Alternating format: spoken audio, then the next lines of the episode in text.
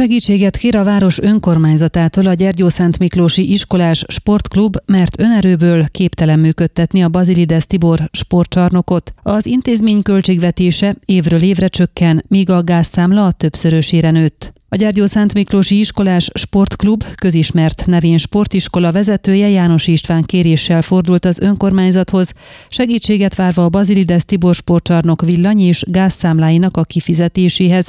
A két szolgáltatónak összesen 55 ezer lejt kell kifizetni, amire nincs fedezet. Jelzi a levelében, hogy az elektrika már figyelmeztetést is küldött számukra, hogy amennyiben nem törlesztenek, le fogják állítani a szolgáltatást. Ugyanakkor a Salamon Ernő gimnáziumot és a Szföntú Nikolái gimnáziumot is értesítették, hogy a következő tanévtől kezdődően a sportiskola nem tudja számukra ingyenesen biztosítani a csarnokot, ahol a két tanintézmény a testnevelés órákat tartja. A tanügyminisztérium évről évre 10-15 százalékkal kevesebb költségvetést biztosít számunkra, míg a csarnok fenntartási költségei háromszorosára nőttek a tavaly óta.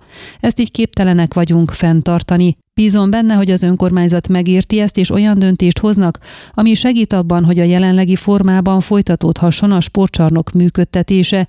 Ellenkező esetben kénytelenek leszünk lemondani a csarnok fenntartásáról és visszaadni azt az önkormányzat kezelésébe, mondta el megkeresésünkre János István. Hozzátette, eddig a sportiskola munkatársai végezték a sportcsarnokkal kapcsolatos feladatokat, ha a városhoz kerül, a személyzetet kell alkalmazzon a működtetéshez, ami nyilván magasabb kiadást jelentene a városnak, mintha a közműszámlákhoz járulna hozzá. Az sem fenntartható, hogy fűtjük a csarnokot, illetve takarítjuk azért, hogy az iskolák megtarthassák a tornaórákat, de ezért senki nem fizet. Az is igaz, hogy ha fizetnének a csarnok használatáért, akkor sem lenne önfenntartó a működtetése.